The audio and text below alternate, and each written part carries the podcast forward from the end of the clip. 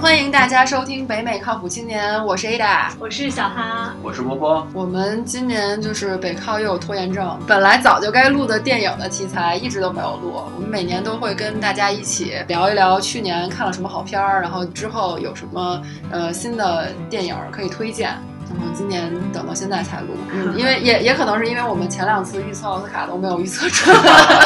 放弃了这个项目。没错，就等说奥斯卡颁完了，所有东西都上完了啊，嗯，这样好，这样我们来评论一下，简单的评论一下就好。想就是从奥斯卡开始说起吧，就我今年猜的可能又没中，所以没录是对的。就是我今年特别期待的其实是那个《三块狗广告牌儿》那个电影儿，嗯，然后我其实很喜欢那个电影儿，就是特别是我的菜，因为我觉得故事的发展情节啊还有什么的就比较离奇，而且又离奇，但是你又觉得这个事情是合情合理的那种感觉。然后看完了之后，你就就是会思考很多很多问题。然后我觉得这是一个比较不错的电影，我不知道你们俩看过没有？哦，我看过，我在录节目前的一个礼拜特意去看了一下，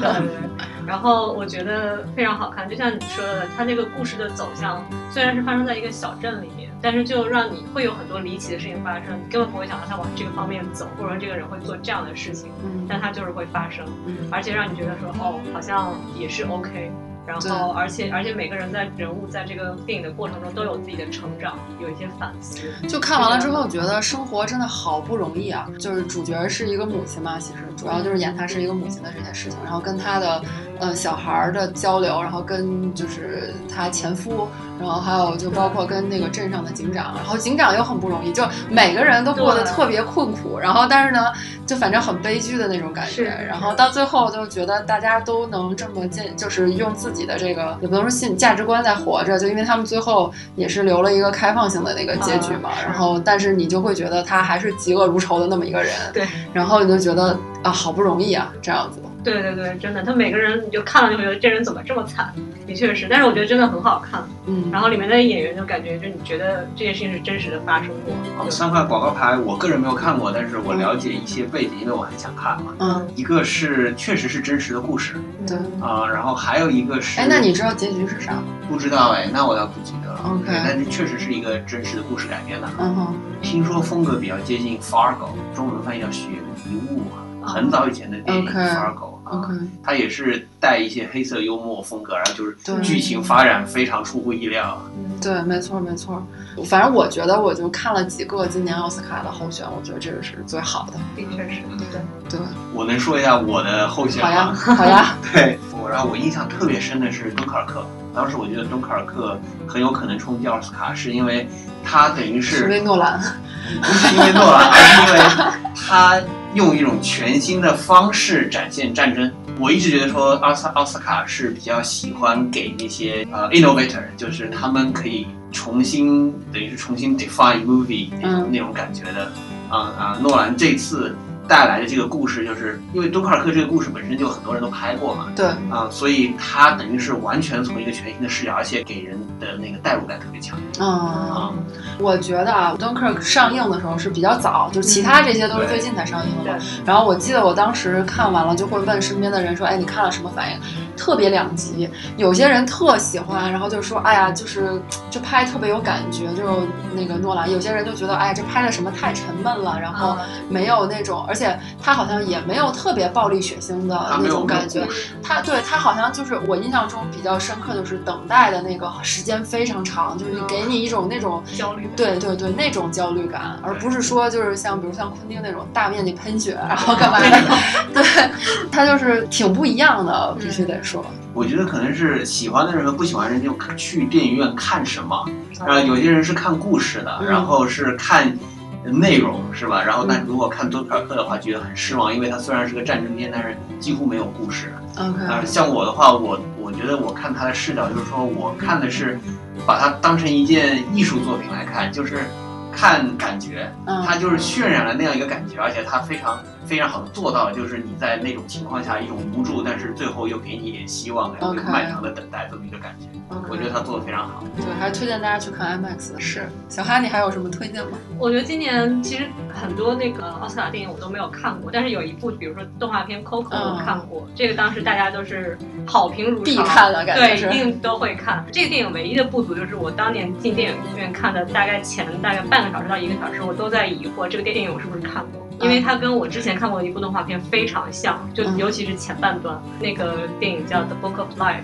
哦，，对，是几年前的一部动画片，那个动画片还挺不好看的。 啊，是吗？对，我反对，我觉得《Book of Life》很好看，是吗？但我 不是不是，很你喜觉得欢跟 Coco 比呢？呃，不一样的电影，因为《Book of Life》更像那种 indie 的动画片的感觉。 OK 然后《Coco》的话，其实我个人觉得它其实还是本质故事还是非常主旋律的迪士尼故事，嗯，对不是他们有一都是点一个公司做的吗？不是，但是故事背景不是一样的。对，不啊是那这不会不都是墨西哥会的，这不会被说什么抄袭 哦那的确是有很多人有很多观众吐槽，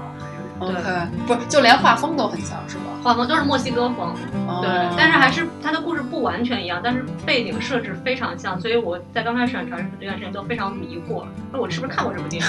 然后，但是后来它后来的走向又不就不一一样样，了对它这个还是会更加感人，故事讲得更好。像对我之前《德布克克》之所以觉得它可能我看的时候觉得没有那么好，嗯就是因为觉得说好像它的故事有点简单还是怎么样，然后我觉得 Coco 简直就是墨西哥的宣传片儿嘛。真的我感觉 Coco 就是播了之后，好多人都要去墨西哥。是是是，我听到好多人说好想去玩儿，要不要一起去？就是类似这种。哦 对，由于就是离美国又这么近，是吧？嗯我们去起是来也比较方便。对，对，还有另外一部电影我看过，但是觉得就非常难以评价的，叫《Blade Runner 二零四九》。嗯嗯，当时他这个电影上了之后，评分非常高，然后我跟女朋友就去看了嗯，中间睡着了两次。啊，这么差？不，它不是差，它就是那种，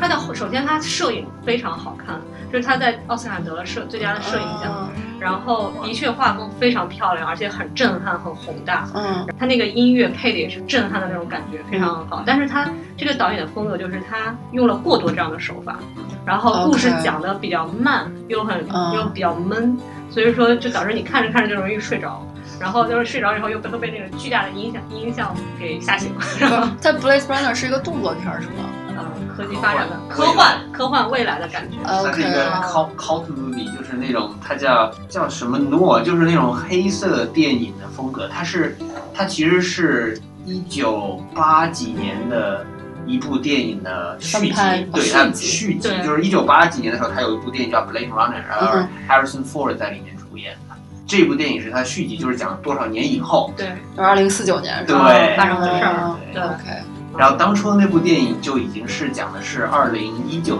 一九年的故事，还是二零零九年的故事？就是对当时八十年代拍的一部电影，是说未来的一个类似洛杉矶的一个城市。嗯然后它整部电影的风格非常黑暗，就，OK，是整个城市一直在下雨。然后呢，那个城市里面都是都是那种外外国，就有很多 Asian，然嗯后就现在不是实现了一个大卫生？就大文化大酱缸。然后呢，它又是一个机器人，就不是机器人，人造人伦理道德的一个故事啊啊。对，OK，他现在这部也是延续了那个他那个画风，就城市里面也一直在下雨，嗯巨大的广告牌，非常现代。然后男主角是一个机器人，然后嗯他的女朋友是一个制定制的那种日本人造人，人造人，哦就是哦日本哦没有哦是个机器人，它是投影的，它的那个对，就是那三种 D 虚拟人物对虚拟的一个哦对。然后还很有挺有意思的，但是就是你坚持三个小时有点难。啊，就是电影太长了，嗯对是吧？就是其它实本来可以在短时间内讲清楚的事情，非要弄到三个小时就。他这导演很有风格，就喜欢他的应该会很喜欢。但是你就是如果不是特别能够欣赏这种风格，或者说只能欣赏一会儿的，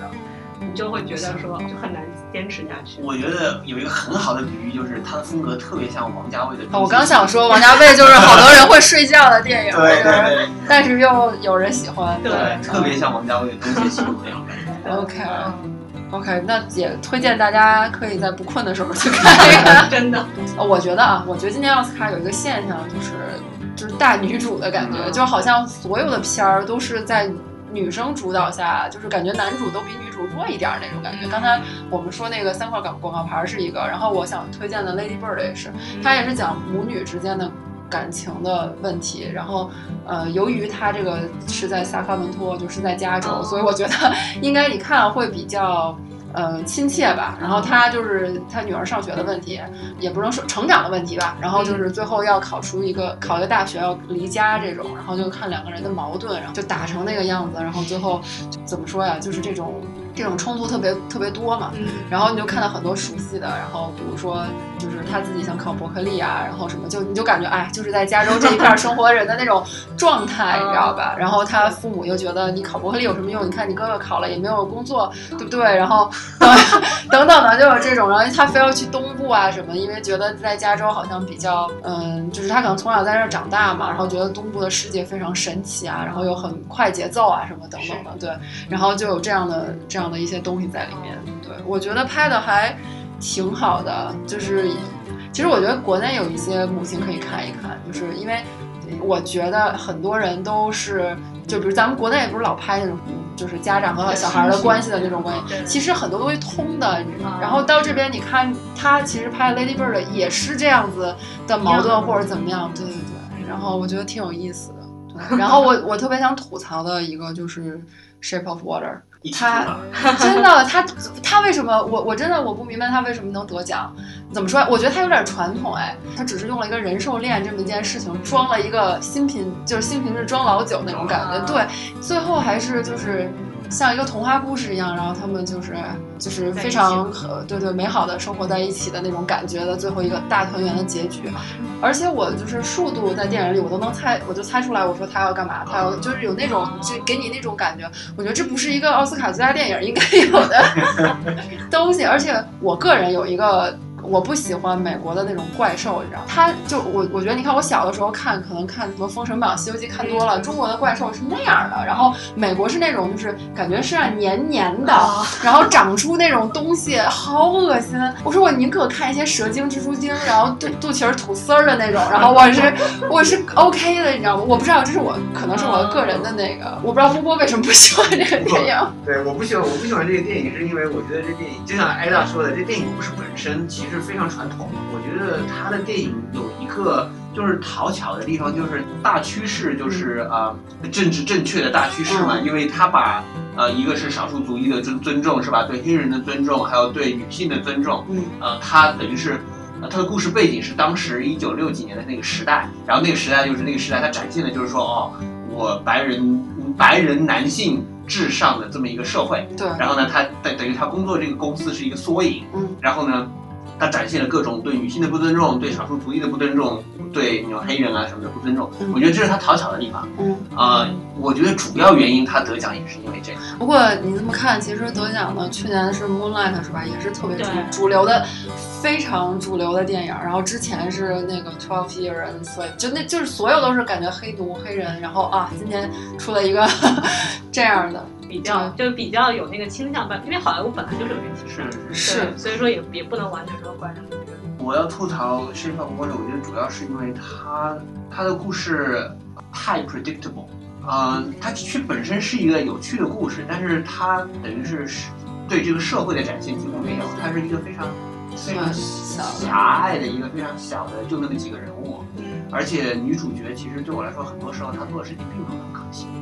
就是她啊，感觉就稍微剧透一点，就是她爱上这个怪物，其实并没有那么让我觉得太快了，就是就不知道为什么爱没上有他什么了铺垫，嗯然后对就莫名其妙就爱上了，然后而且对，我觉得刚才波波说有一点特对，就是他就是，比如说那个警长出来的时候吧，我就知道这个人是坏人。对，啊就你你你知道美国人那个想法中的坏人就是那样子，脸谱然后对，然后这里面又又又重提了美国和俄罗斯的问题，就是美国和俄罗斯的那个就是俄罗斯间谍呀、啊什么乱七八糟的，对对，就看了多少年都看烂了。就一定的对方是俄罗斯，就是坏人一定是 他们。让我让我觉得说，一般大片就是我想我心目中的好典型的好莱坞好片，就比如说像《泰坦尼克》啊，嗯，像《阿甘正传》啊，《拯救大兵》啊，这种片子就是既有娱乐性，同时它又